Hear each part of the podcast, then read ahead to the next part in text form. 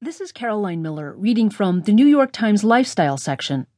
Beyond Beer Germany Goes All In for Gin by Robert Simonson.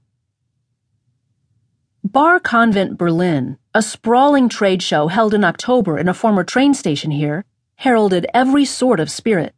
There was a booth pouring a new German gin. There was a stand mixing daiquiris with rum from Cuba. Nearby was a new German gin. Around the corner,